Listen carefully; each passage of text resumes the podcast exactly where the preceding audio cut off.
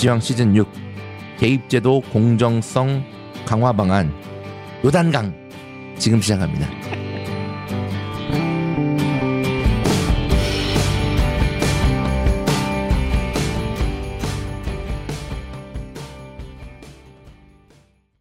펜타킬입니다.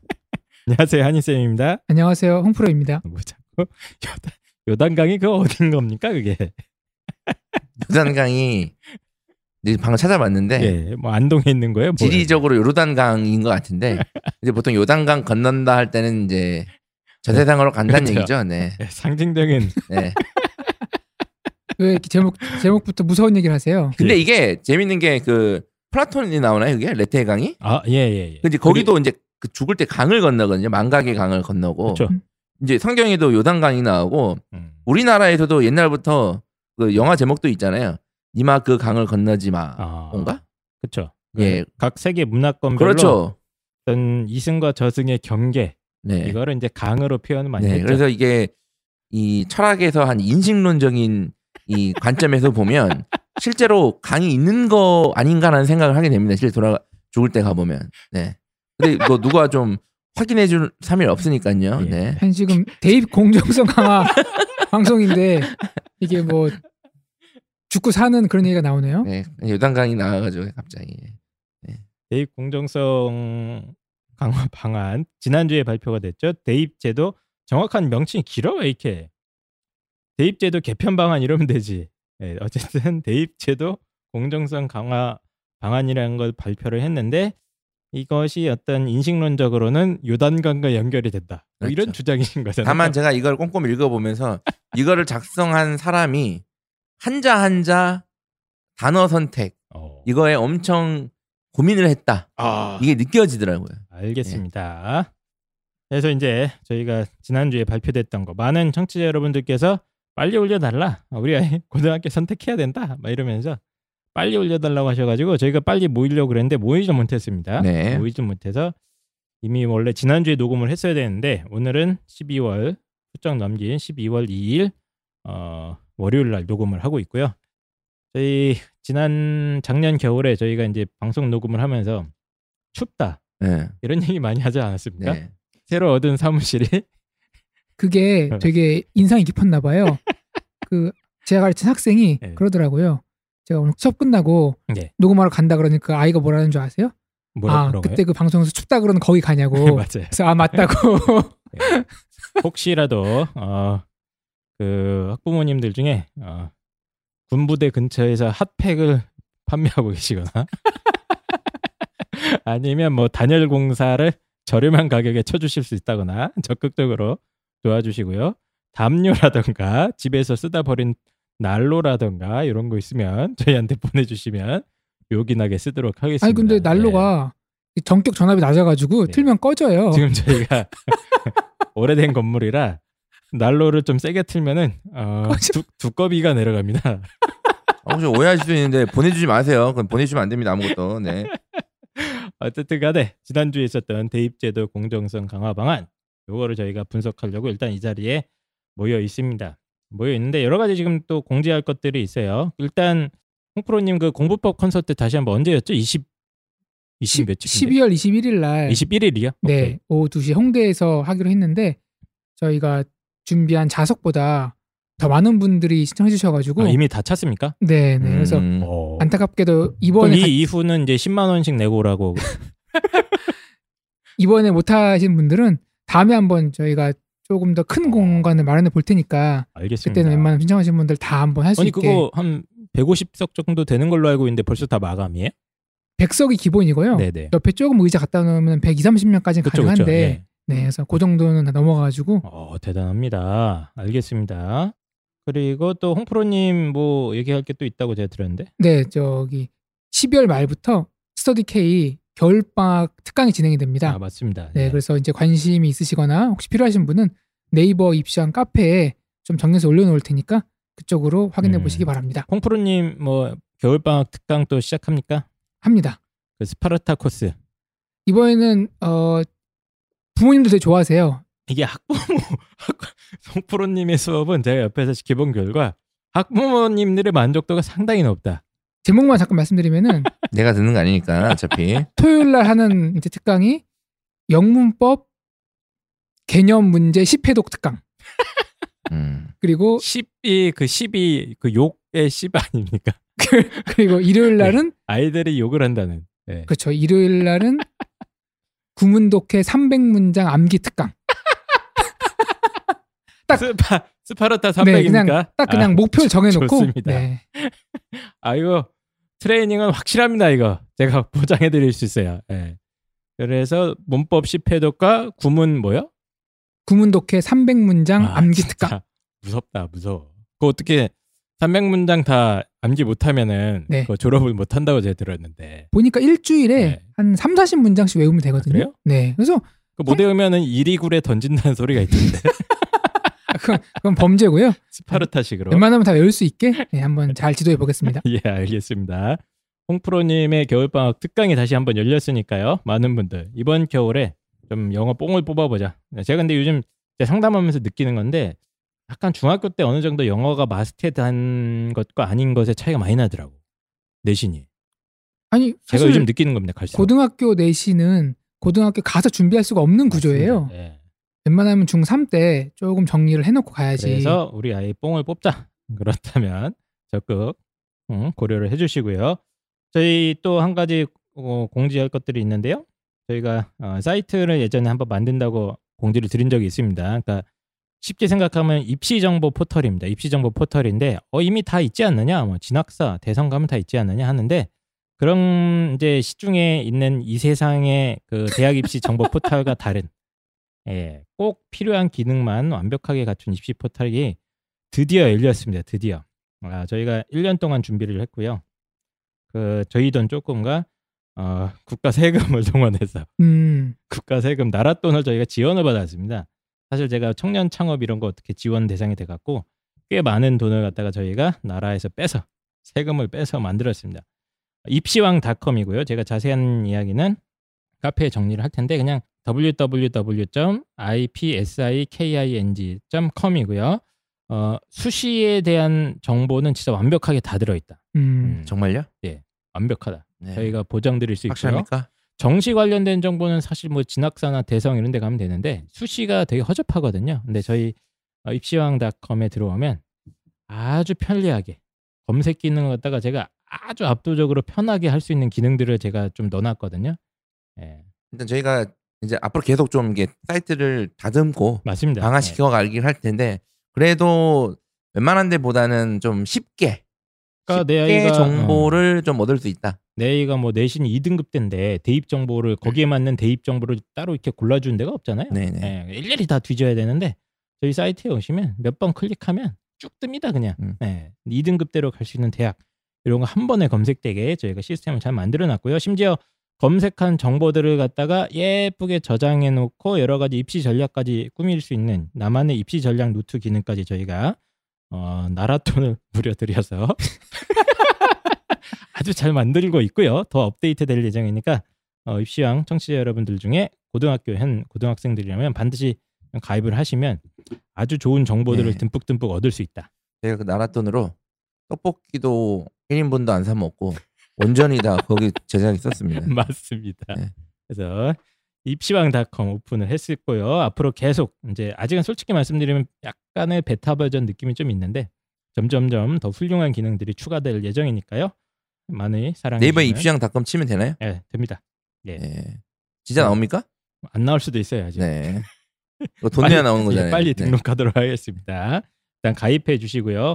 혹시 그 네이버 카페에 어, 입시왕닷컴에 좀 추가하고 싶은 서비스나 이런 거 좀 보완할 것 좀 의견 남겨주셔도 좋을 것 같아요. 그래서 예를 들면 뭐 입시왕닷컴에 뭐 노래방 서비스를 넣어달라 뭐 이런 음. 것도 좋으니까요. 무엇이든 필요한 게 있으면 걷다가 남겨주시면 좋을 것 같습니다. 자, 그래서 어, 입시왕은 진짜 취업률 1위 대학 우송 대학교 취업, 교육 등 진짜 기본에 충실한 대학 청주대학교 시험엔 역시 족보닷컴 국내 최초의 전통시장 종합 어플리케이션 놀장과 함께 하고 있습니다. 오직 학생의 미래만 생각하는 청주대학교로 가자. 다양하고 풍부한 장학금 혜택, 글로벌 국제그룹 프로그램과 찾아가는 취업 지원 시스템으로 꿈을 키워주는 대학 청주대학교. 진짜 대학의 기본기에 충실한 대학 청주대학교입니다. 이번에 입시왕이 추천하는 청주대학교는 2018학년도 대학 기본 역량 진단 평가에서 우수한 평가를 받았습니다. 대학 기본 역량 진단 평가에서 이게 좋은 평가를 받았다는 게 무슨 뜻입니까? 그거 이제 아시게 부실 대학 들어보셨죠? 예, 예. 그러니까 이거를 해서 나누는 거예요. 부실 대학도 선정을 하고 이렇게 청주대 같이 자율 개선 대학으로 선정을 하는 것도 하고 예, 예, 최고 이렇게. 등급이고요. 이게 네. 사실상은 살생부 평가였습니다 원래 대학 기본 역량 진단 평가라고 해서 혹시 퇴출돼야 될 대학들 뭐 이런 걸 걸러낸 적이 있는데 청주대학교는 여기서 최고 등급 네. 어, 자율 계산 대학으로 선정이 되었다. 왜냐하면 여러 가지 교육 여건이라든가 건전성 문제, 뭐 수업의 뭐 운영 같은 거에서 최고 평가를 받았기 때문이죠. 그리고 요즘 점점점 교육비 부담이 가게 커지고 있는데 청주대학교에서는 장학금 지급률 지방 사립대 1위에 선정되었습니다. 제가 29살 때 대학 졸업했거든요. 어떻게 늦게 졸업했나요? 왜냐하면 네. 돈이 없었어요. 아, 그러니까? 한 학기 다니고 네. 한 학기 벌고 이렇게 했어요. 제가. 근데 아마 제가 이 청주대는 장학금을 많이 줍니다. 네, 맞습니다. 학생 1인당 장학금이 340만 원. 이거 다 주는 거 아니에요, 사실상? 2018년도 기준으로 총 장학금 지급액이 377억 원. 아낌없이 네. 아이들 교육에 부담이 안 되도록 예. 학교에서 지원을 해줍니다. 여기 유학생이 많은데 유학생 제외하고 한국 학생들이라면 거의 장학금을 받는다 이렇게 네. 생각하시면 됩니다. 네, 참고로. 청주대학교에 유학생들이 굉장히 많고, 네, 예, 상당히 돈이 많은 대학입니다. 네, 그리고 그 돈을 학생들한테 아낌없이 쓰고 있기 때문에 이런 혜택이 있는 것 같고요.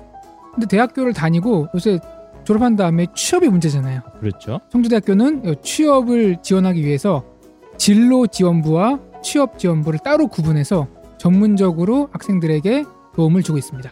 네, 그래서 졸업했다고 끝나는 게 아니라 찾아가는 취업 지원 프로그램까지 동원을 해서 취업에 필요한 모든 걸 갖다가 아낌없이 쏟아붓고 있다. 그래서 지금 이제 정시 조만간 정시 지원 기간이 다가오게 되는데요. 청주대학교는 가군, 나군, 다군에 모두 다 지원이 가능한 상황이고요. 수 가형은 가산점 10% 부여가 되고 복수 지원도 되고 여러 가지 방법들이 있습니다. 그래서 혹시 아직도 어딜 가야 되나 어, 고민을 하고 계신다면 진짜 기본기가 탄탄한 대학 청주대학교 꼭 관심 혹시 가져주세요. 정시 지원하시고 싶은 생각분들은 그냥 그 입학처에 전화하셔서 입시왕 광고 보고 전화했는데 나 수능 점수 이런데 되냐?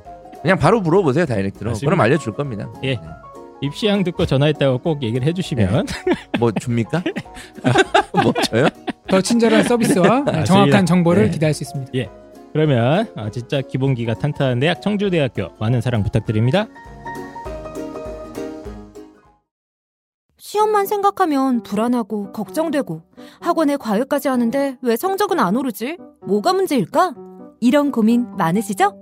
족보닷컴 알고 계신가요? 족보닷컴은 전국 3천여 개 학교 시험 문제를 분석하여 과목별, 지역별, 학교별, 출판사별 시험 대비 문제를 제공하는 내신 시험 대비 필수 참고서 역할을 합니다. 문제집이나 참고서와는 달리 전년도 기출시험을 통해 실전 감각을 키울 수 있고 시험 출제 패턴을 파악한 예상 문제를 제공하기 때문에 높은 적중률을 자랑합니다. 공부 좀 한다는 친구들 사이에서는 이미 유명하죠. 기출 문제뿐만 아니라 기초를 다지는 요점 정리부터 우리 학교 예상 문제까지 제공한다니 족보닷컴이 성적 향상에 분명히 도움이 되겠네요. 좀 더 효과적으로 알차게 시험 준비를 원한다면 족보닷컴을 이용해 보세요. 시험에는 역시 족보닷컴이 답이다.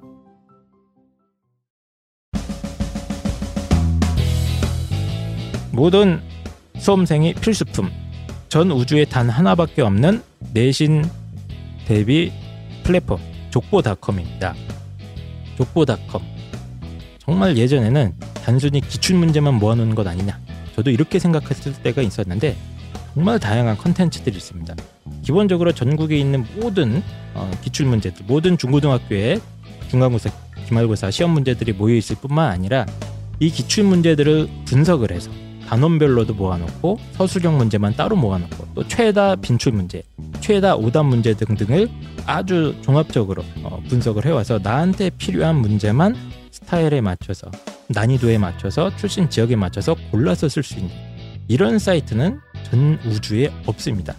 그리고 각종 기본 개념, 각 단원마다 기본 개념 학습을 위한 어, 참고 자료라든가 오답 노트 같은 것들이 풍부하게 있어서 중간고사, 기말고사 대비는 이 사이트에 들어가서 거기에 필요한 자료들만 이렇게 쏙쏙 뽑아 먹어도 어, 성적 올리는데 아주 최적화되어 있다. 네, 이런 게 정리를 할 수 있을 것 같아요. 족보닷컴. 양심이 있으면 내신 대비 찾아야 되잖아요. 그렇죠. 기출 예. 먼저 봐야 되잖아요. 그래서 깔끔하게 뭐 자기가 그 해도 되는데 그게 이제 귀찮고 있으니까 좀 활용하면 좋다. 그리고 저희가 쿠폰도 나눠 드렸잖아요. 네. 그걸로 충분히 대비할 수 있다. 네.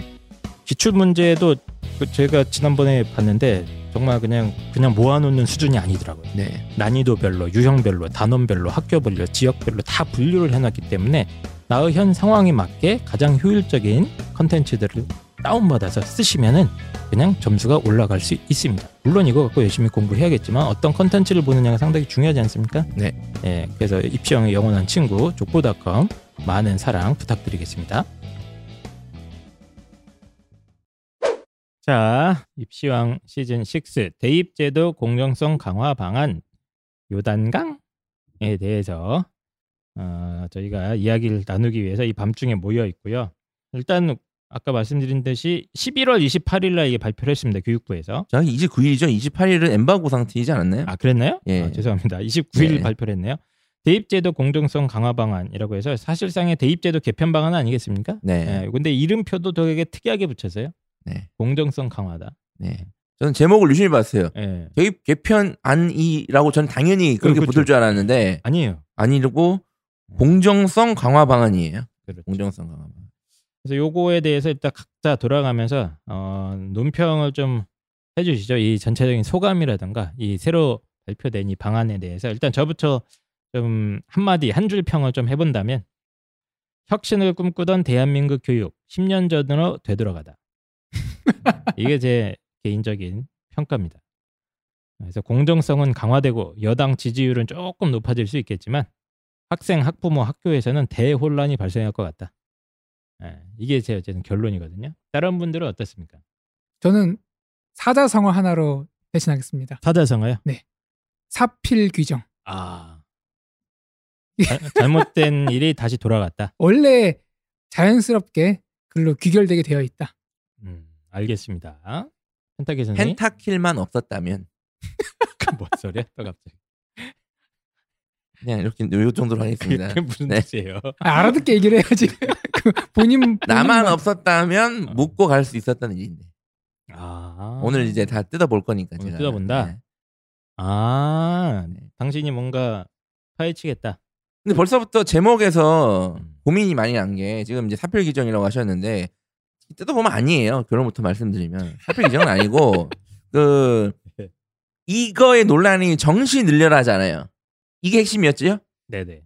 정시를 늘려라는데 어떤 거를 줄여서 그걸 늘릴 거냐. 그렇죠. 그러니까 네. 정시를 늘려라니까 뭐 이렇게 정시 늘리고 빼고 하는 거라면 대입 뭐 구조 개편 아니면 대입 제도 개편안이 맞아요. 근데 여기 보시면 제목이 공정성 강화 방안 발표한 거예요. 음.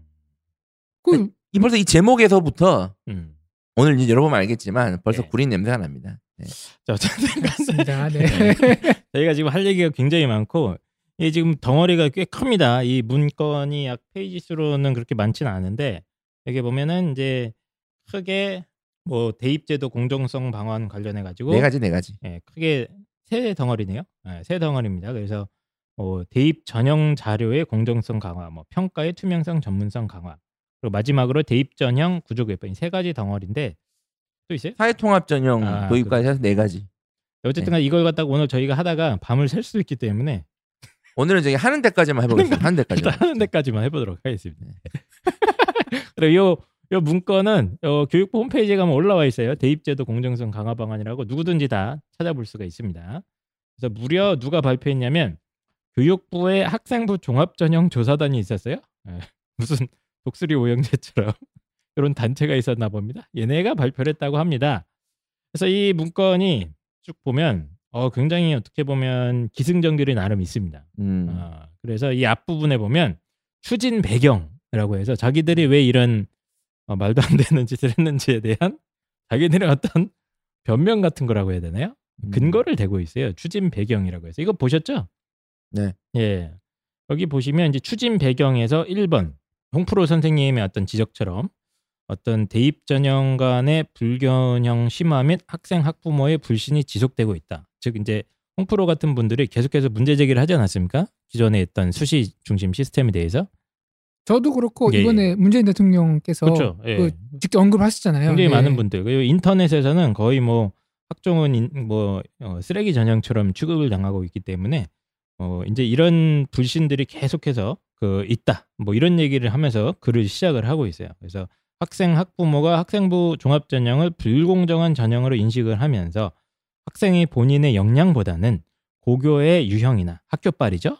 부모의 능력, 부모빨 이런 어떤 외부 환경의 영향력이 크다는 인식이 팽배해서 불신이 발생하고 있다. 이런 얘기를 시작을 합니다. 음. 예. 그래서 교육부가 실태 조사를 했다 그래요. 실태 조사. 실태 조사를 무려 2주일이나 했습니다. 2주일. 어, 10월 11일부터 10월 24일까지 했대요. 내가 이거 이건 제가 이 방송을 안 했네. 실태 조사에 대한 방송을 했었어야 오늘 방송이 백미인데 아쉽네요. 할 이 방송. 근데. 네. 아, 제가 이것도 참, 네. 보면 실, 실태 조사 방법은 교육부 내외 무려 24명이 참여를 했습니다. 근데 저는 계속 불만인 게 이런 거 할 때 왜 펜타키를 안 부르냐 이거. 그러니까요. 24 중에 한 명은 불러줄 수 있잖아. 그러니까 내가 한번 확실하게 어? 확실하게 그냥 내가 그리고 조사 대상이 학종 비율이 높고 특목 자율고 학생 선발 비율이 높은 13개 대학을 찍었대요. 그런데 그 13개 대학이 제가 제일 황당한 게 춘천교대가 들어 있습니다. 그게 수치상 맞나요? 그 대학교가? 한국교원대도 들어 있어요. 근데 이 두 대학은 특목 저사고 애들 많이 뽑는 대학이 아니거든요. 그렇죠. 네. 네, 황당한 주장입니다. 이것도 이것도 왜 들어갔는지 진짜 이해가 안 가요. 홍익대도 들어 있는데 원래 홍대도 학종이나 이런 게 많이 뽑는 대학이 아닙니다. 네. 예. 그리고 제일 미스테리한 거는 여기 13개 대학 중에 빠진 대학들이 있는데 네. 대표적으로 이화여대가 빠져 있습니다. 네. 최대 미스테리입니다. 네. 제가 만약에 여기 24명 안에 들어갔다. 그러면 바로 뭔 소리냐? 아, 죄송합니다. 야, 춘천 교대 빼. 교원대는 뭔 소리 하고 있어 지금. 이대 들어오라 그래. 어? 네, 중앙대 이화여 중앙대 들어오라 네. 해. 이렇게 했을 겁니다. 중앙대 바로. 이화여대 한국외대가 빠져 있는데 놀랍게도 저희 체감상으로는 이세 대학이 어, 특목 자사고를 아주 어, 애착하는 대학이거든요. 외대는 뺄 수 있어요. 어, 외대는 그렇다. 외대는 칩시다. 뭐 네. 양보해서 뺄 수 있다 쳐요.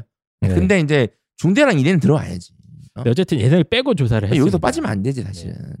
그래서 이 뺀 결과 어떻습니까, 펜타킬 선생님? 실태 조사 결과 좀 요약을 해주시죠. 실태 조사 결과가 뭐냐면 음. 이거예요. 특목 자사고 학생들이 학종으로 많이 간다.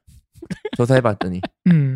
그리고 고교 프로파일 등 출신 고고의 영향력이 발생하고 있다. 출신 고교의 네. 영향력 그리고 전형 자료 평가도 부실하다. 대충 평가하더라. 평가 기준이 투명하지 않다. 지 맘대로 하더라. 수능뿐만 아니라 학종에서도 지역, 소득에 따른 합격 비율 차이가 있더라.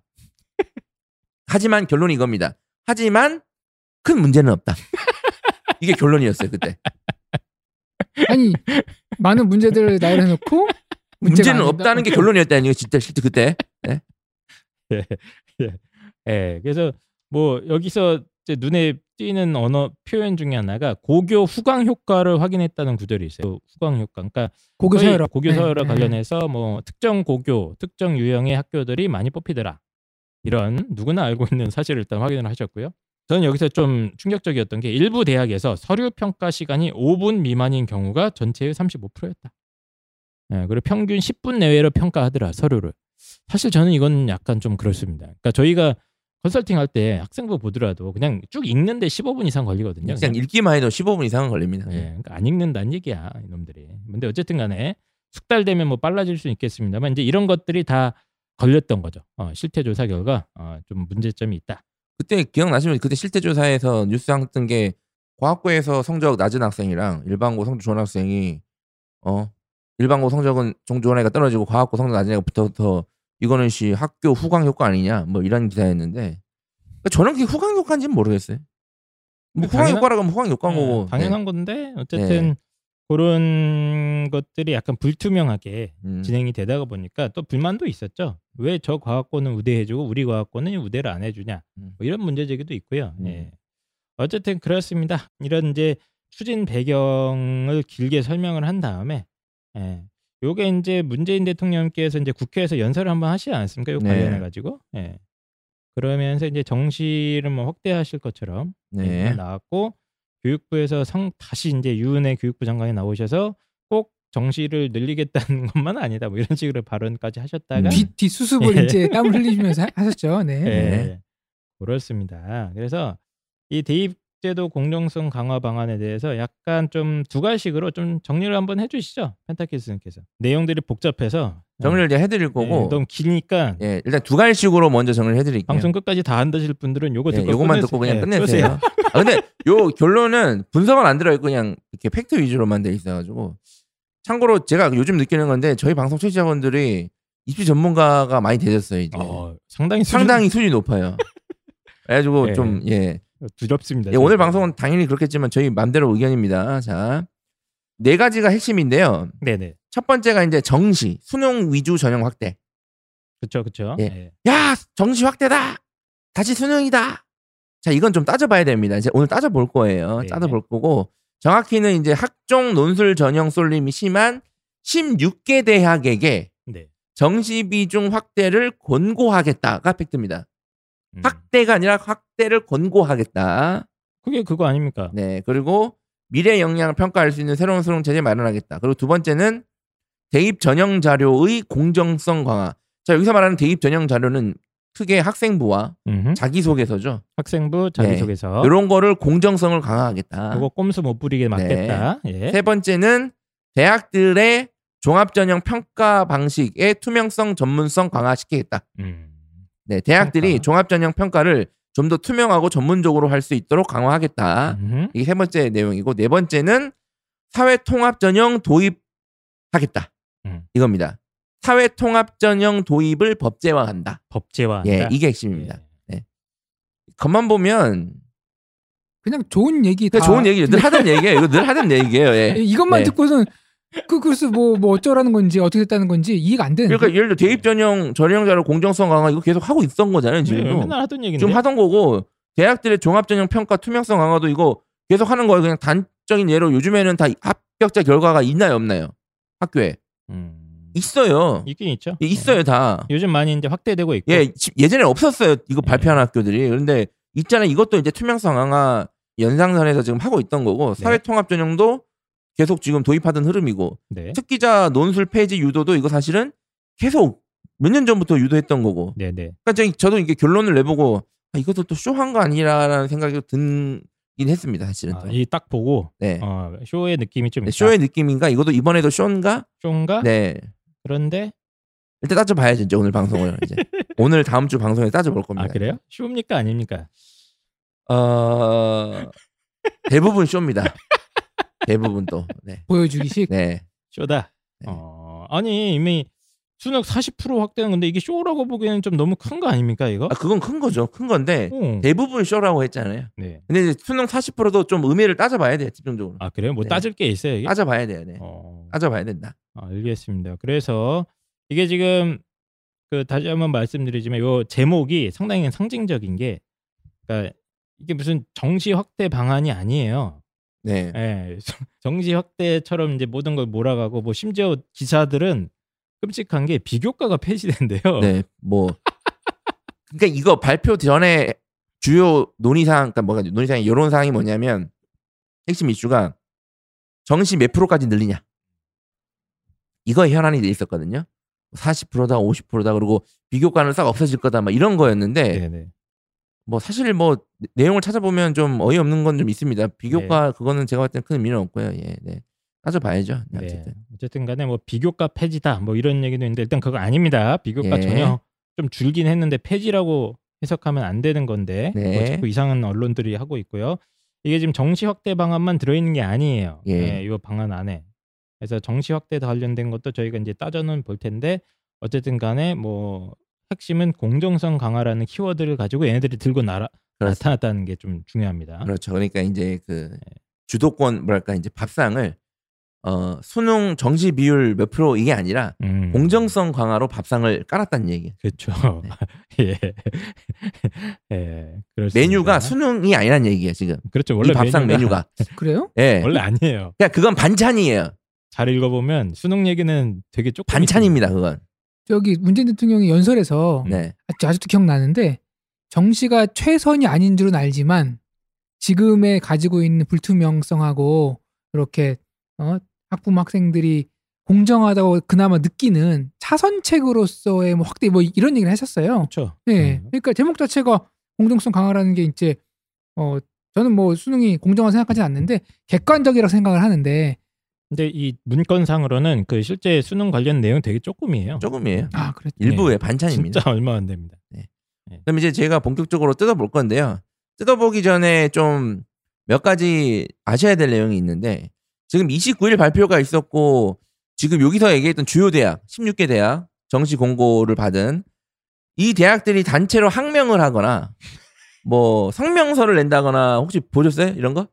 뭐 아니, 없죠. 아니, 아, 이미 물 밑에서 어느 그렇죠. 정도 얘- 얘기가 됐겠죠. 그렇죠. 그러니까 이런 게 없는 걸로 봐서는 네. 사전에 대학들과 협의가 된 걸로 보입니다. 아, 그- 네. 그렇죠. 네. 그렇죠. 그리고 이번 발표가 중요한 게 아니라 이번 발표가 적용되는 2022학년도, 2023학년도, 2024학년도의 대학들 전형안이 중요합니다. 그렇죠. 네. 예, 이게 중요합니다. 전형안은 보통 고 2, 4, 5월에 발표되니까 당장 내년 4, 5월, 내후년 4, 5월 요때 발표 나는 게 중요해요. 지금 이거보다. 그러니까 극단적으로 이제 대학 총장님께서 네. 교육부 까라.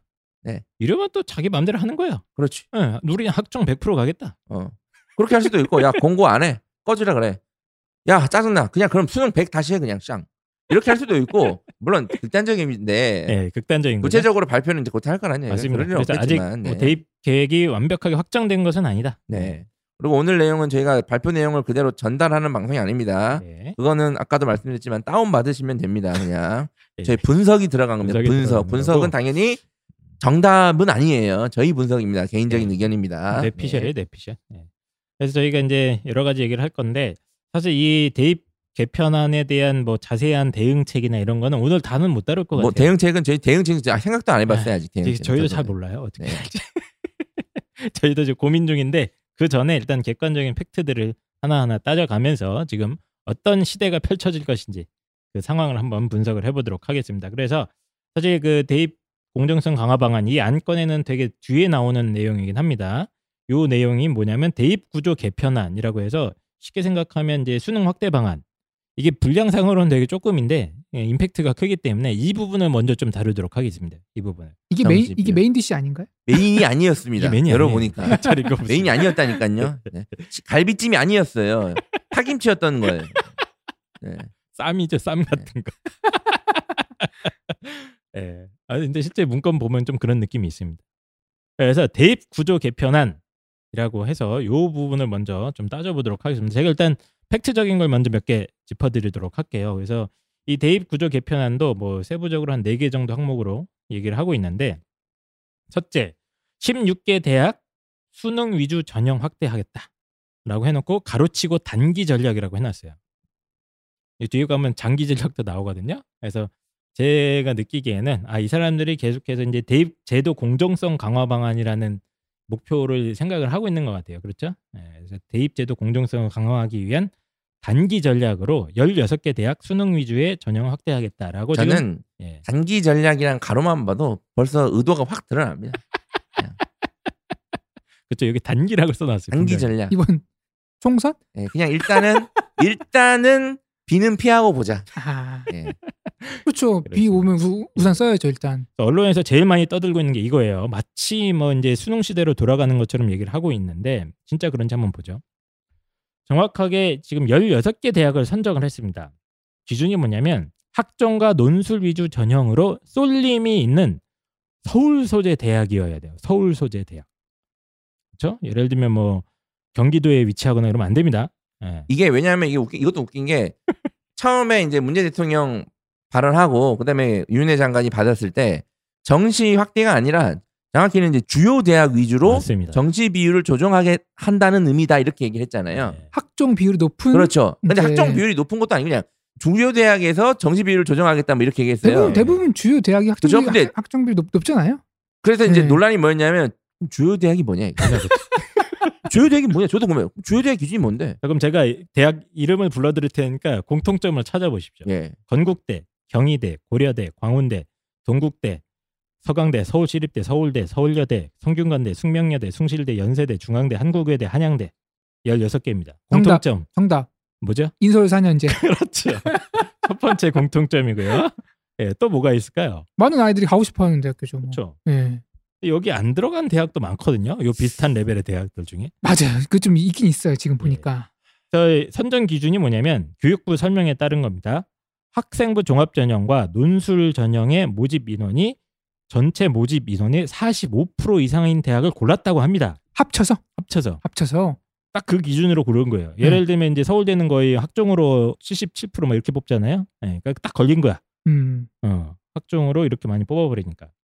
그래서 이 16개 대학을 갖다가 앞으로 어떻게 할 거냐면 2023학년도까지 2년 후입니다. 2년 후까지 수능 위주의 전형을 그러니까 정시죠. 40% 이상 달성하도록 유도를 하겠다. 야 저기 2024학년도면 예비 고 1 현재 예비 고1. 고1까지입니다. 그리고 심지어 이제 2022학년도까지도 조기 달성을 유도하겠다. 그러니까 현재 고등학교 1학년까지도 수능을 이 정도로 확대할 수 있도록 음. 자기들이 압박을 넣겠다. 음. 이렇게 얘기를 했습니다. 그래서 해당 대학과 긴밀한 협조, 갈구겠다는 뜻이죠. 네.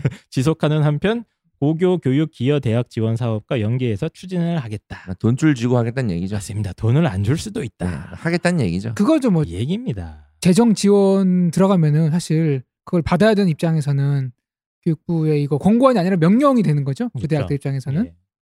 일단 그 여기서 알 수 있는 게 제가 몇 번이나 얘기했잖아요. 일단은 여기서 알 수 있는 게 제 예측대로 정확히 됐다. 뭐가요? 제 지난 방송에서 40%. 아, 그렇죠. 40%랑 2022학년도 빠르게, 빠르게. 정치적인 이유 때문에 받을 거다. 드디어 그렇게 했고 드디어 펜타키를 맞기 시작했습니다. 드디어. 지난 지난번보다 목소리 좀 힘이 들어갔어요. 네. 예. 지난번에 살짝 네. 좀 맞췄어요 네. 펜타킬이. 저는 일단은 제가 저- 틀렸습니다. 저는 저는 예측대로 네. 됐고 예. 근데 뭐라고 하셨는데요? 저는 천천히 될 거라고 그랬어요. 아, 중학교 예. 한 2학년쯤 될 거라고 그랬는데 네. 저는 완벽하게 틀렸어요. 네, 됐고 그리고 예. 수능 수시 비율을 나라에서 결정할 수 있는 사항이 아니다. 그런 표현도 있죠. 예. 이렇게 그러니까 권고하는 거예요. 결정할 수 있는 건 아니다라는 걸 확실히 했고, 네. 네, 그리고 어쨌든 특징은 딱 16개 대학을 찝었다는 게 핵심입니다. 네, 그것도 주요 대학은 이 16개였다.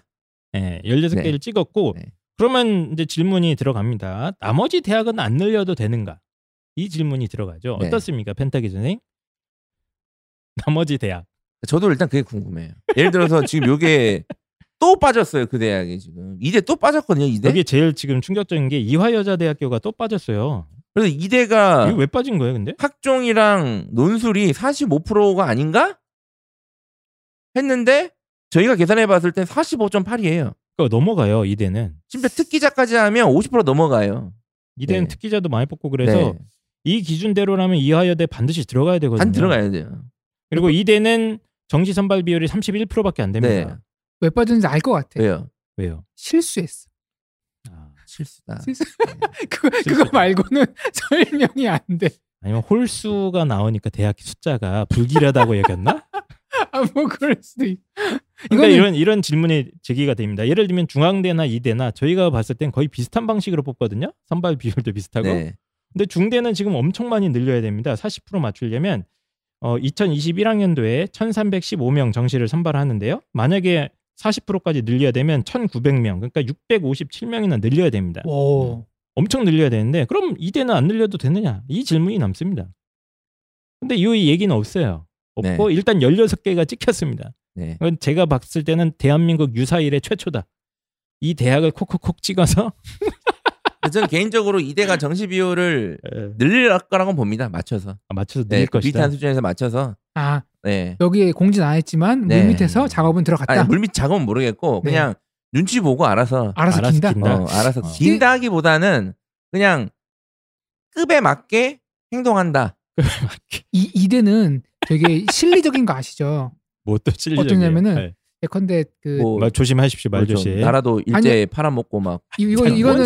제가 저기 네. 교수님들하고 네. 교수님 회의를 엿들어서 아는 건데 네. 자, 성인지 감수성 조심하십시오. 예. 송도에 네. 나라에서 이제 국제학교를 조성하겠다고 빨리 거기다 분교를 만들라 그랬어요. 네. 아, 그래서 이게- 일단은 총장들이 잘 보여야 되니까 서로 하겠다 하겠다 그랬거든요. 네, 네. 음. 근데 하겠다 하고 타당성 수익성 검토를 해보니까 수익이 안 나는 거야. 네. 근데 연대는 말한 걸 지키기 위해서 거기다 캠퍼스를 만들었어요. 형도 캠퍼스. 연세대는. 네. 음. 제가 아는 연대는 그럴 리가 없네요. 그럴 리가 없는데 저희가 알기 마- 마- 네. 만들고 오케이. 애들이 안 가잖아요. 제가 알기로는 그래서 지금 부동산 투자하려고 그랬다는 설이 네. 있던데. 그러니까 어- 어찌 됐든 1학년들 강제로 보내고 있단 말이에요. 네, 근데- 힘들어 운영하는 게 힘들어. 근데 이대는 말 바꿨어. 안 했어. 안, 그냥 한다 그랬는데 미안합니다 그러고 그냥 그냥 안 했어. 자, 어째- 괜찮은 학교네요. 좋은. 아니 그러니까 네. 그 합리적인 학교네요. 그쵸? 그러니까 당장 나의 이익이 최우선시 되는 자, 학교다. 그런데 어쨌든 근데 이거랑 상관은 없어요. 뭔 그게 지금 이게? 지금 그러니까 제가 지금 제기하는 질문은 이거예요. 왜 이 16개만 찍혔냐 이거예요. 그러니까 이대는 여기 들어가면 불리하니까 음. 수단과 방법을 가리지 않고 들어가지 않았을 거다. 그렇게 많이 됩니까 근데? 이거 정부에서 하는 일인데 여기 안 그러니까 들어가고 저는- 싶은 대학이 얼마나 많은데. 거 높, 높은 분들 이대 졸업한 분들이 힘 좀 쓰고 하면은 뭐 그래서 이- 지금 지금 발표안에 사실 저는 보면 읽으면 읽을수록 참 주옥 같거든요. 네. 네. 가장 주옥 같은 부분이 이 16개 대학을 선정한 기준도 어이가 없을 뿐더러 여기에 들어가지 않은 대학은 그럼 안 늘려도 되나? 정시를? 요게 일단 첫 번째 자 일단은. 네. 제가 그거에 대한 대가 답변을 해줄 수 있는 부분은 뭐냐면 지난번에 30% 늘릴 때도 주요 대학을 제외하고 뭐 지방대는 제외 뭐 교과 중에 30%는 예외 이렇게 조항을 그, 뒀잖아요. 그렇죠, 그렇죠. 네. 네, 그래서 제 생각에는 뭐, 뭐 누가 이렇게 물어보면 이대는 고교 추천으로 열심히 하고 있다 뭐 이렇게 하려고 했는지 몰라도 말도 안 되는 소리. 그 일단은 지방에 있는 대학들은 안 늘릴 겁니다. 못 늘리죠. 정시. 네, 자 그리고 네. 경기권에 있는 대학도 매우 부담스러울 거라고 전 봐요. 정시 확대. 네, 자 그러면 이제 서울에 지금 이대는 저는 어쨌든 선택이잖아요. 자 이대는 빼줬으니까 40%로 늘리든 그냥 지금대로 하든 이건 니네는 네 맘대로 해. 지금 이 상황이 된 거잖아요. 이 소리만 그렇죠. 보면. 예, 예. 근데 이대는 이 상황에서 뭐 일단 40은 아니더라도 35에서 40 정도로는 알아서 맞추지 않을까? 음. 눈치껏. 네. 음. 근데 이제 그 그거 예측이 아니라 저는 이 근본적인 이 개편 방안이 얼마나 엉터리인가를 지적을 하고 있는 겁니다. 예. 근데 어쨌든 간에 뭐 이런 이제 표면적인 문제점이 있습니다만 결론만적으로만 얘기를 하면 16개 대학이 만약에 내년 그리고 내후년까지 정시 선발 인원을 늘린다면 지금 정부는 이렇게 추선을 하고 있어요. 5,625명이 총 증가할 것이다. 라고 예상을 하고 있습니다. 자, 이, 이 문장에서는 또 충격 먹은 게 없으십니까? 전 이거도 보고 깜짝 놀랐는데요. 뭐예요? 정부 말대로 정, 선발 인원을 대폭 총 증가 인원이 5,625명이냐. 정확한 수치가 나왔어요. 그거를 적어놨어. 전. 이게 되게 충격이었어요. 네, 저도 충격이에요. 아니, 아니, 뭐- 40% 이상 예. 하도록 공고하겠다는 거잖아요. 그러면 이 말만 넣고 보면 40% 해도 되고, 45% 해도 되고, 50% 해도 되고, 70% 해도 되죠. 그렇죠? 근데 그건 이제 대학 자율에 맡기겠다는 얘기 아니에요. 네. 그런데 얘를 지금 정해놨어요. 숫자를 이렇게. 아니, 뭐- 계산해볼 수 있는 거죠. 뭐 이렇게 했을 때 이 정도 나는 되는 것 같다 이렇게. 근데 네. 이거는 제가 봤을 때는 그냥 40%로 일괄 적용. 그냥 일괄적으로 맞춰놨다 이미. 아, 최- 이미 다 합의가 된 상황 아닌가? 정부가 네. 힘을 써서 이번 정부가 최소한 요 정도 정치 늘렸다라는 거를 어필하기 위한 최소가 아니라 그냥 이 정도로 이미 다 합의된 상황 아닌가? 추정인 거죠. 추정. 네. 네.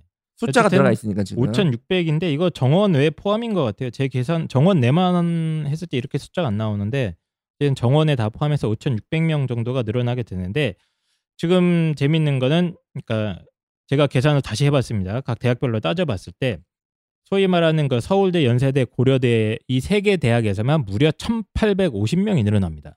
어, 엄청 늘어난 거죠. 음, 많이 늘어나네. 1850명 정도면 음, 정시 선발 대학이 보통 1000명 정도 뽑거든요, 요즘. 그러니까 거의 두 개 대학이 더 생기는 거예요. 갑자기 음. 서울대, 연세대, 고려대에. 그 정도 숫자입니다. 그리고 그 서울대, 연세대, 고려대와 성균관대, 서강대, 한양대, 소위 이제 아이들이 스카이 서성한이라고 하지 않습니까? 네. 요 구간에서 증가 인원이 2,628명이에요. 2,628명. 그러니까 절반입니다. 이 여섯 개 대학에서 5,600 중에. 예. 그리고 아이들이 이제 중경외시라고 하죠. 중경외시 라인에서 1,630명 정도가 증가가 되고요. 나머지 뭐 건국, 동국, 숙명, 숭실, 광운, 서울여대까지 합쳐서 한 1,300 정도 쭉 늘어나게 돼서 실제 일단 이게 적용이 된다고 한다면 정시 판도는 확실하게 좀 바뀌죠. 확실하게 바뀝니다. 예, 그러니까, 지금 뭐 이렇게 대학이- 한 문제 차이로 네, 맞아요. 막 서용고 이렇게 나뉘잖아요. 그거는 좀 완화될 가능성이 좀 있죠. 옛날에 상대 점수가 이제 스카이 점수가 됩니다. 음. 네, 뭐 이런 식으로 한두 단계 업그레이드가 될 수 있을 것 같아요. 네. 음. 일단 확실하게 화끈하게 늘렸다 이 정도면. 음. 예. 그동안에 뭐 찔끔찔끔 늘렸잖아요. 뭐 30% 맞추고 다 쇼를 했었는데 확실하게 늘리는 건 확실하다. 아, 요거는 저희가 팩트로 점검을 할 수 있을 것 네, 같고요. 그래서 일단은 뭐 권고지만 이 16개 대학이 40%를 만약 맞추면 어, 다 받을 것 같긴 해요. 음. 근데 제가 개인적으로 궁금한 학교는 고려대입니다. 고려대는 지난번 30% 공고도 무시했거든요. 무시했다기보다는 교과를 30%로 늘려버렸거든요. 그래서 네네. 내년 전형 보면 교과 전형이 엄청 높아요. 1000명, 1200명 정도 네, 뽑잖아요. 네. 얘네들이. 그러니까 고려대는 정시를 계속 줄이는 방향으로 최근 몇 년간이 아니라 그냥 계속 해왔는데 이걸 받아버리면 자기가 여태까지 했던, 했던 그 방향과 아예 다른 방향이에요. 이게. 그러니까 지금 고려대가 이걸 받을지 음. 안 받을지 전 개인적으로 궁금하고 고려대가 돈이 있는지 없는지도 확인할 수 있다. 돈도 그렇고 네, 현 총장이 네, 재선이 되느냐 안 되느냐 그 중요해요. 네. 아 그래요? 그렇죠. 네? 왜냐면은 보통 그런 구축구축 결정은 총장이 하거든요. 음. 고려대가 굴복하면 돈이 없는 것이다. 그렇죠. 아, 뭐 이런 거죠. 네. 네. 그러면 이제 이거를 갖다가 어떻게 이렇게 숫자를 늘리느냐에 대한 사실 방안이 나와 있습니다. 그것도 웃겨요. 네. 어떻게 늘릴지까지도 여기 또 나와 적어놔 있어요. 있어요. 어떻게 늘려야 되는지도. 그러니까 아, 대학들이 아주 자율이. 아니라 그렇지. 가이드라인을 준 거예요. 그렇지. 네, 친절하네요. 친절합니다. 네. 자, 그래서 어떻게 인원을 조정할 것이냐에 대해서 이렇게 설명하고 있어요. 공평하게 가야지. 제값 준 만큼 제값하는 졸업장 받아야지. 미쳤다. 취업률 72% 전국 1위. 모든 교육이 하이라이트. 한국에서 따는 프랑스 폴버키즈 조리대학 학위. 짜릿한 글로벌 콜라보. 세계적 교수들과의 만남. 주소만 한국이다. 우송 대학교. 자, 진짜 취업률 1위 대학 우송대학교입니다. 우송대학교 제일 유명한 것 중에 하나가 바로 호텔 외식 조리 대학입니다. 이 우송대학교가 호텔 외식 조리 대학 중에 최고인 이유가 여러 가지가 있는데요. 일단 국내 최대 실습실이 32곳이나 있습니다. 펜타게스는 그때 가봤잖아요. 가봤습니다. 네, 죽입니다, 진짜. 거기에 그 칠레에서 오신 교수님, 어, 프랑스에서 오신 교수님 이런 사람들이 강의를 하고 있어요 영어로. 실습실 이렇게 요리 조리실 하나 이렇게 있으면 되는데 곳곳에 있어요 그냥. 빌딩 곳곳에. 전체가 네, 그냥 곳곳에. 빌딩 한 채가 다 실습실이야. 저희 가봤어요. 보통 학생들이 이제 요리 쪽에 관심이 있으면은 아, 외국에 유학을 가잖아요. 네네. 교수님들이 오셔서 직접 유학 간 거만큼 효과를 기대할 수 있는. 예, 아마 네. 그 오신 분이 되게 유명한 프랑스 요리 학교에서 오신 분으로 잘 알고 어, 맞아요. 있거든요. 예. 프랑스 최고 조리대학 네. 폴 보키즈. 각국의 한 개 대학만 자매 결연을 맺는 프랑스 최고 조리대학인데요. 아시아 최초로 맺어놨고요. 프랑스 현지와 동일한 과정을 운영하기 때문에 우송대 다니면 폴 보키즈 학위가 나옵니다. 그냥. 음. 예. 그리고 각국 호텔 종주방장 출신의 외국인 교수님들이 어, 들어오고 계시고요. 교내 레스토랑 여섯 곳에나 보유하고 있는데 여기서 학생들이 직접 요리도 만들고 요리도 개발해보고 예 진짜 살아있는 교육인 제가 거죠. 물어봤어요. 우송대 이거 조리 관련 외식 호텔 요쪽 이렇게 졸업하면 업계에서 믿고 쓰냐고 믿고 딱 취업 시켜 어, 주냐니까 어떠, 어떻답니까? 분위기가 확실히 그렇다고 하더라고. 요 아, 그냥 왜냐면 우송대 졸업 학생들은 일단은 믿고 쓴다. 우리나라 최고니까. 예. 스페인, 독일, 두바이, 미국 등 해외 유학까지 거의 여기 신청만 하면 진짜 간다고 그랬거든요. 저희한테 아, 해외 인턴십 신청하고 싶네요. 네. 네. 유학 프로그램이 충분히 있기 때문에 홍프로님도 요리에 관심 많지 않습니까? 진짜 관심 많아요. 한번 가시죠 여기. 요즘에 진로 고민 많으시잖아요. 네, 네. 고민 고민해 보겠습니다. 예, 정시 어, 우송대학교가 생각보다 정시에서 어, 꿀인 학교입니다. 네. 아, 저희가 이것까지만 말씀드리겠습니다. 네. 취업률이나 이런 거 대비로는 진짜 꿀이다. 예. 우송대도 전화해서 물어보세요. 어. 내 성적이 이런데 되냐? 입시한 광고 네. 보고 전화했는데 네. 입시 선생님이 그러는데 알려준다고 하더라. 네. 되냐 알려달라. 네, 어, 꼭 우송대학교 진짜 취업률 1위 대학의 비밀을 한번 알아보시기 바라겠습니다.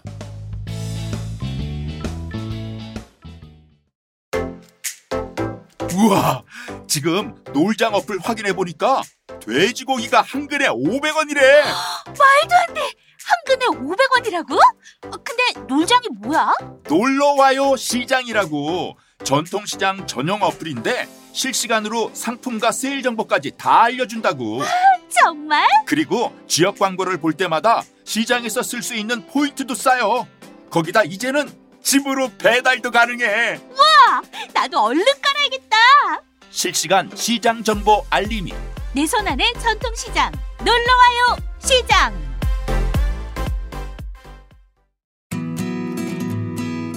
자, 입시왕에 새 식구가 들어왔습니다. 국내 최초 전통시장 정보 공유 플랫폼 놀장입니다. 어, 빵샘, 그 혹시 어렸을 때 시장 가서 막 맛있는 거 먹으러 다니고 그러지 않았습니까? 어, 네, 엄청 좋아했죠. 제가 그 대전의 복수동이라는 동네를 살았어요. 이름부터가 좀 아, 예, 예, 예. 재밌죠. 예, 근데 저희 옆 동네 이제 도마동이라는 데가 있는데 거기 네. 도마시장이 있어요. 네. 거기 가면 이제 뭐 치킨부터 해서. 예, 통닭. 제가 제일 맛있게 네. 먹었던 게 그 거기는 그 닭다리를 한 개씩 팔았거든요. 맞다, 맞다. 네. 맞습니다. 저도 뭐 전통시장 가면 뭐 어렸을 때부터 뭐 핫도그 이런 거 있지 않습니까? 아. 아, 추억의 뭐 옛날 핫도그, 통닭 그렇죠. 이런 네. 거 맛있게 먹었던 기억이 나는데요. 아, 요즘 전통시장 정보 찾기가 정말 힘듭니다. 실제로 전통시장 아직도 가보면 진짜 맛있는 음식 진짜 많거든요. 그리고 건강한 식자재를 갖다가 저렴한 가격에 팔고 있는데 그런데 도대체 우리 집 근처에 시장이 어디 있는지 또 시장에 가면 뭘 팔고 있는지 이 정보를 어디서 얻을 데가 없습니다. 그렇죠. 예. 그래서 국내 최초로 전통시장 정보를 총 집결해 놓은 애플리케이션이 출시가 됐습니다. 바로 놀장이죠. 놀장에서는 실시간으로 어, 우리 주변에 어떤 시장이 있는지 또 이 전통시장에 가면 어떤 가게가 있고 뭘 음. 팔고 있는지 또 가격도 얼마인지 이거 다 총 정리가 돼 있어요. 아, 예, 그, 예를 들어서 이제 빵샘이 어, 네. 닭다리가 먹고 싶다. 아,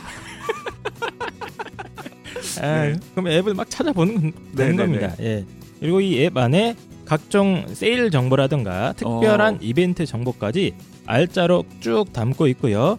조만간 이게 이제 배송 기능까지 추가가 된다고 합니다. 아, 배달 되나요? 예, 그렇죠. 지금은 이제 준비. 중인데 예. 네. 만약에 빵샘이 이제 어렸을 때 먹은 그 닭다리가 먹고 싶다. 네. 그럼 앱을 딱 열어서 네. 예, 닭다리 두 개. 아, 두 개로 안 되죠. 네. 한 다섯 개는 시켜야죠. 그렇습니다. 이렇게 편리하게 쇼핑까지 할 수 있는 그런 기능까지 탑재가 되어 있습니다.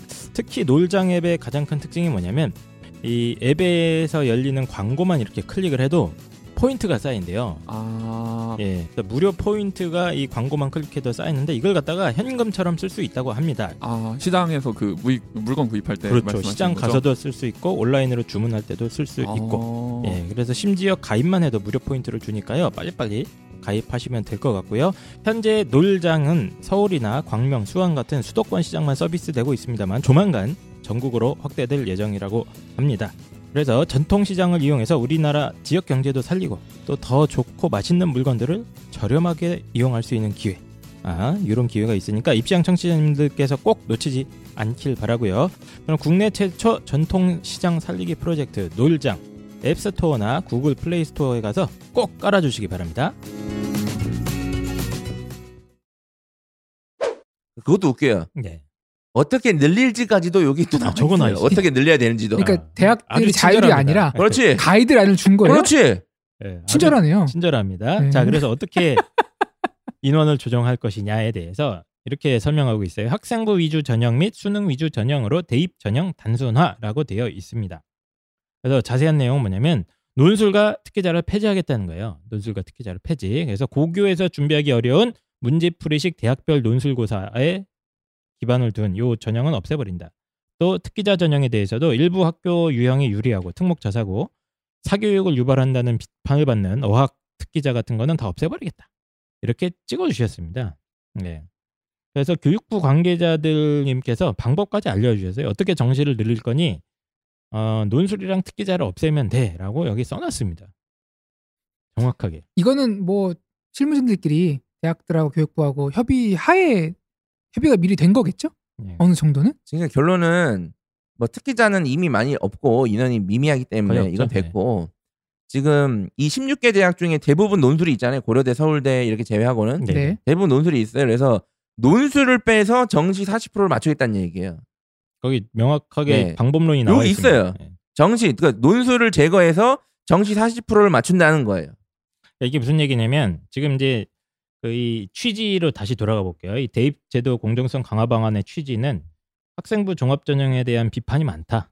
음, 그러므로 이제 정시를 확대해 주겠다 이거잖아요. 음, 근데 구체적인 방안은 학생부 전형을 줄이겠다는 게 아니에요. 음. 예. 그러니까 오히려 학생부 위주 전형과 수능 위주 전형으로 대입 전형을 남겨두겠다 이렇게 음. 써놨어요. 예. 그러니까 교육부 관계자들이 생각하는 정시 확대의 내용은 뭐냐면 소위 여론에서 문제 제기하는 학생부 종합을 없애버리겠다 이게 아니고 그건 놔두고 논술 특기자 폐지한다 음. 이 얘기라는 겁니다. 이게 어떤 의미냐면 예를 들어서 정부에서 40% 이상 권고하겠다. 그 돈줄을 주고 요 정도로만 발표했으면 그 자, 40% 이상 할지 50% 할지는 일단 대학의 자율이고 완벽하게 그리고 논술에서 뺄지 학종에서 뺄지 그것도 대학의 자율인 거예요. 그런데 인원을 정해놨고 그럼 40%만 딱 올린다는 거고 그리고 논술에서 논술을 폐지한다고 지금 마- 발표를 했어요. 그러니까 음. 이 말은 뭐예요? 40%를 맞추고 그건 다 논술에서 빼라고 이미 합의된 내용이란 얘기예요. 제 생각에. 음. 이게 좀 상식적으로 이해가 안 가는 게 네. 이해가 안 가시죠? 네. 예. 고기 뷔페 갔는데 예. 돼지 콜레라가 발생돼가지고 어 좀 이제 다른 고기를 먹을 수 있게 해준다고 갔는데 그럼 돼지고기를 줄이고 소고기를 깔아야 되는데 닭고기를 줄이고 소고기를 깔고 아, 돼지고기는 그대로 있고 이런 이런 느낌이거든요. 뭐 비슷한 느낌입니다. 예. 정확히 보셨어요. 정확하게 보셨어요. 그러면은 돼지고기 콜레라 이거 왜 안 빼? 라고 물어볼 수 있는 거 아니에요. 네. 왜안 빼? 왜안 뺄까요? 그거에 대한 얘기가 있나요? 없죠. 없어요. 없어요? 없어요. 대신 그거는 이따가 다룰 공정성 강화하겠다. 네. 콜레라 공정성 그러니까 이 발표가 공정성 강화 방안인 거예요. 그럼 이거네요. 갔는데 아 돼지고기 콜레라가 있는데 180도에 데워 먹으면은 그렇죠. 콜레라균을 없애줄게. 없애줄게. 돼지는 이렇게 계속 먹어. 먹어요. 180도로 180도 이상 200도 이상으로 구울 거고 불판은 이걸로 쓸 거고 집게도 다 소독하고 돼지도 청정 돼지만 쓰겠다. 뭐 이런 방식이에요 지금. 네. 네. 그래서 이거를 먹었을 때 아, 매일 먹었을 때 한 달간 먹으면 치사율이 있지만 가끔 먹는 거는 괜찮다. 음. 이렇게 그래서 이게 아까 펜타기 선생님께서 아, 쇼라고 한 측면이 사실 이겁니다. 음. 예, 마치 겉보기에는 학생부 종합전형에 대한 문제 제기가 있으니까 여론을 수렴해서 우리가 학종을 줄이고 수능을 늘려줄게. 를 그렇게 가- 수용한 것 같은데 그렇죠. 예. 읽어보면 거의 그렇지는 않아요. 내용상으로. 네. 근데 이게 다 답답한 게 최고의 교육 엘리트들이 모인 네. 집단이 왜 이런 눈 가리고 아웅을 할까요? 이게 그래서 제가 아까 했잖아. 어휘 선택 하나 하나를 최고 엘리트이기 때문에 상당히 눈을 잘 가릴 수 있게 했다니까요. 아니, 지금. 누가 봐- 상당히 누가- 가져 있어요. 누가 봐도 뻔한 건데. 아니요 아니, 지금 이게 뻔하지 몰라요, 않아요. 지금 저희가 이걸 뜯으니까 이렇게 되는 거예요. 아무도 지금 네. 수능 40% 확대됐다고 난리야 지금. 수능으로 들어간다고. 네. 어. 더 늘려야 된다고 난립니다. 그러니까 제가 뭐 저희가 뭐 종합을 찬성하냐 뭐 이런 개념이 아니라 그러니까 지금 이게 이게 쪼 한다는 얘기예요. 그러니까 본질은 얘네는 네. 학생부 없앨 생각이 없어요 아직. 예. 이게 교육부, 핵심이에요. 예, 교육부랑 종합 전형을 뭐 축소하거나 막 박살낼 생각이 없다는 거예요. 지금 이게. 그게 핵심이에요. 근데 저는 뭐 관계자들이에요. 종합 전형 찬성 반대를 떠나서 아니 그러면 왜 종합 전형 줄이고 정시 확 늘릴 것 같이 했냐는 얘기예요. 그걸. 그 말을 듣기를 원하니까 네. 그 말은 그렇죠. 해주고 그렇죠. 그거가 핵심이죠. 그리고 이거는 정확히 2년 전과 똑같은 판박입니다. 30% 맞출 때 맞아요. 논술에서 빼서 정시 30% 맞췄거든요. 논술 듣기자. 예, 그래서 제가 그걸 뭐라 그랬어요. 조삼모사라 그랬잖아요. 제가 음, 네. 어차피 이제 이 방송을 많은 들으신 네. 분들은 많이 아시겠지만 정시하는 애들이 네. 논술을 사용합니다. 맞습니다. 학생부 주력하는 애들이 논술 사용 안 해요. 그러니까 이번엔 이제 조사 모오죠. 네. 네. 조삼모사에서 지난번- 조사모오로 지난번에 진화했다. 쓴 기술을 또 썼단 말이에요? 또 썼단 얘기예요. 또 지금. 그거를 지금. 잘 보세요. 와. 그래서 실제로 제가 이제 16개 대학을 총 조사를 했습니다. 물론 고려대학교하고 서울대학교는 문제가 있어요. 음. 왜냐하면 이 두 대학은 학종만 있어요. 논술이 없기 음. 때문에 현재 상황에서 무조건 학종을 줄여야 됩니다. 이 두 개 대학. 그러니까 제가 서울대는 당연히 그렇게 할 거고 공립대니까. 네. 그래서 제가 고려대가 궁금하다는 얘기예요. 고려대는 정시를 늘리려면 받으려면 무조건 학종을 줄여야 돼요. 맞습니다.